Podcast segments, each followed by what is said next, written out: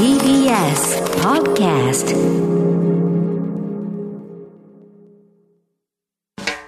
発信型ニュースプロジェクト。荻上チキ。セッション。参議院本会議桜を見る会コロナ対応で総理を追及。参議院本会議は今日午後、菅総理とすべての閣僚が出席して2019年度決算の審議をしました。立憲民主党など野党は、安倍前総理の桜を見る会に絡む疑惑について追及、また新型コロナウイルスの政府対応についても正しました。菅総理は新型コロナの感染拡大で国民の雇用や生活に関して若者や女性、障害者を含め広く影響が及んでいると分析。必要な取り組みは躊躇なく実施すると強調しました。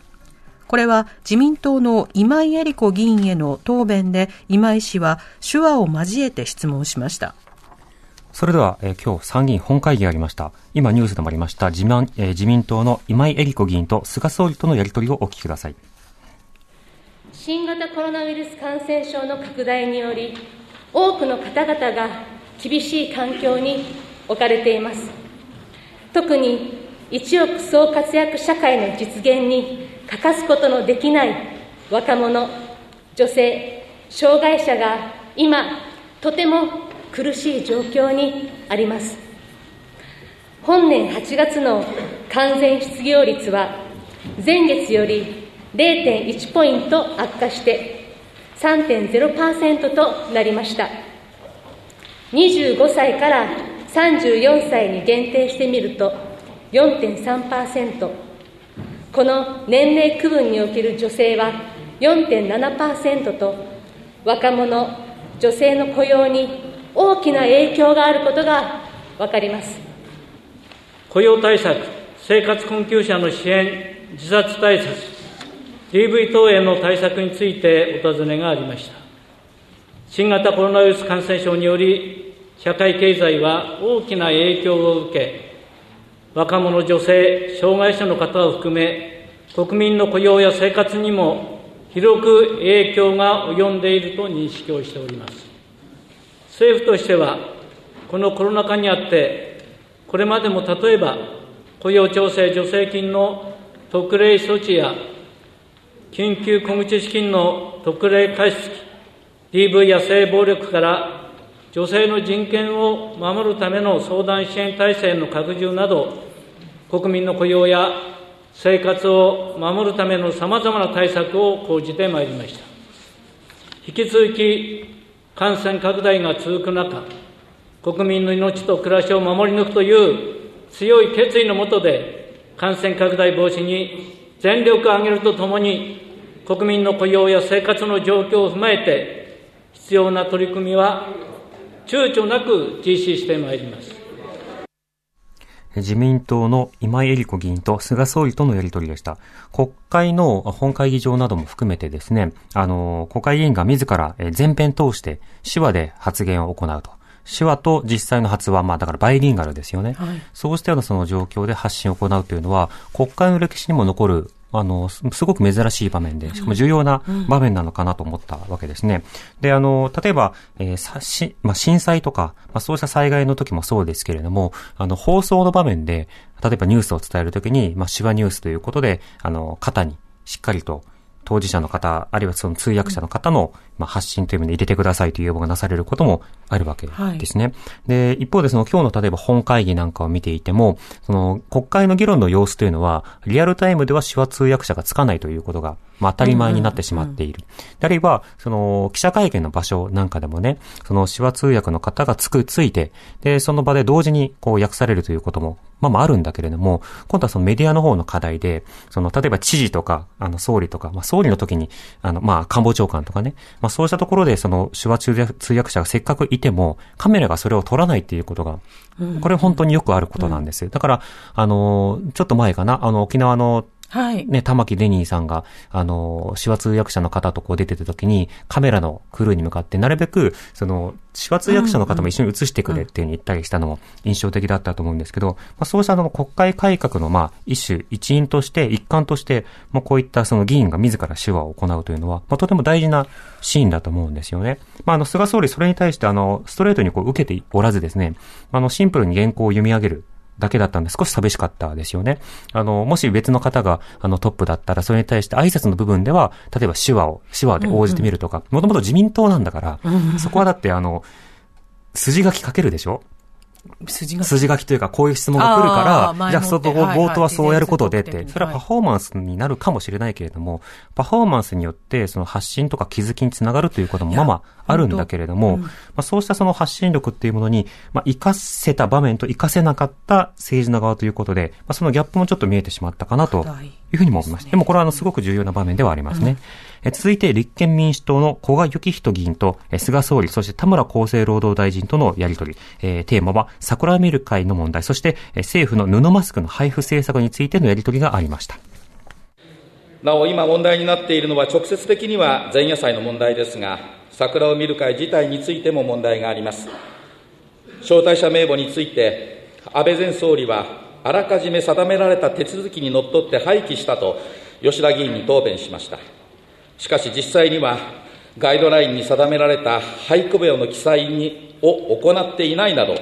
虚偽答弁であったことが明らかになっています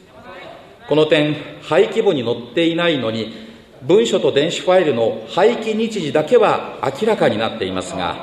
なぜ廃棄の日時が分かったのか、そしてその日時は本当に間違いないのか、菅総理よりご答弁願います。今回議題となった決算は、突き詰めれば政策の検証です。私は日テレ系列の民放出身ですが、かつてあの人は今という人気番組がありました。それをもじって、あの政策は今と検証してみましょう。まずは、アベノマスクです。総配布枚数が1億枚を超えているはずなのに、あの頃も今も街ではほとんど見かけないという古今東西稀に見るほどの残念な政策です。国民から集めた税金を使って、ほとんど使われないものを配ったのですから、きちんと政府にお尋ねする必要があります。桜を見る会の招待者名簿についてお尋ねがありました。昨年の桜を見る会の招待者名簿については、公文書管理法などのルールに基づき、あらかじめ1年未満の保存期間と定められ、それに沿って廃棄されたものであり、ルール上その廃棄にあたって、廃棄部への記載が必要となるものではありません。また廃棄の時期については、担当の内閣府において確認を行い、それに基づいてお答えをしてきたところであります。布マスクの全国配布についてお尋ねがありました。マスクについては2月以降、店頭での品薄状態が長引き、国民の皆様においては、マスクが手に入らず、不安に感じられていたと認識しております。布マスクは、咳などの飛散を防ぐ効果があるなど、感染拡大防止に一定の効果があると考えており、また、選択することで繰り返し利用できるため、急増しているマスク需要の抑制の観点からも有効と考えたことから、本年4月に国民の皆様に幅広く配布を行うこととしたものであります。この事業については、約1億2000万枚を配布し、約260億円の予算を使用しています。政府としては、感染防止対策のためのさまざまな対策を講じている中で、個々の対策がどの程度寄与するか、数字をお示しすることは困難でありますが、マスクには対面する人への暴露量を減らす効果があるといった研究があり、米国疾病対策予防センターからも、公衆衛生施策として推奨されていると承知しています。また、布マスクの全国配布については、国民の皆様より感謝や御礼の声もいただいており、一定の効果はあったものと考えております。立憲民主党、古賀幸人議員と菅総理、そして田村厚生労働大臣とのやり取りでした。はい、なんか、チンプレーコープレを先取りするようなシーンではあったんですけど、ね、やたら声がいいけれども、批判内容は、えー、すごく皮肉にたっぷりという質問と、それに対して、まあ、菅総理は桜を見る会の問題について、あまり新しい情報は出さない。一方で、田村厚生労働大臣は、その、まあ、あの、アベノマスクと言われた布マスクの配布について、あの、肯定的な部分だけをピックアップしたやり取りということになったわけですね。はい、ただ、あの、政策というものを検証するというのはとても大事で、やっぱり似たような状況になった時に、例えば数十年後、またあの何かの感染症が爆発的に拡大してしまった。その時コロナ対策の経験とか記憶がある人たちというのは、まあ、例えば数十年後ですから、あの、人口の中でまあ、半分以下になってしまっているという時代が来るかもしれません。うんうん、その時に、その時の総理が、そうだ、布マスク配ろうと思いついた時に、例えばそれの否定的な側面というものを記録に残していけば、いや、あの時配ったけどこうだったんだっていうふうに言って止めることもできるかもしれないんですよね。はい、他にもあるでしょうと。正気を取り戻してくださいっていうこともできるかもしれない。そうしたのその歴史的な検証というのは、ある種その、え自分たちにとって、まああの、批判的に、まあ痛いような、えー、ことを行うかのように捉えられるかもしれないけれども、しっかりとした教訓を残すという意味でもとても重要なんですよね。まあ、そういった意味でも、その検証、政策検証ということを、まあ、積極的に行うというのは大事かなと思います。えー、以上、今日の参議院本会議の模様一部をお伝えしました。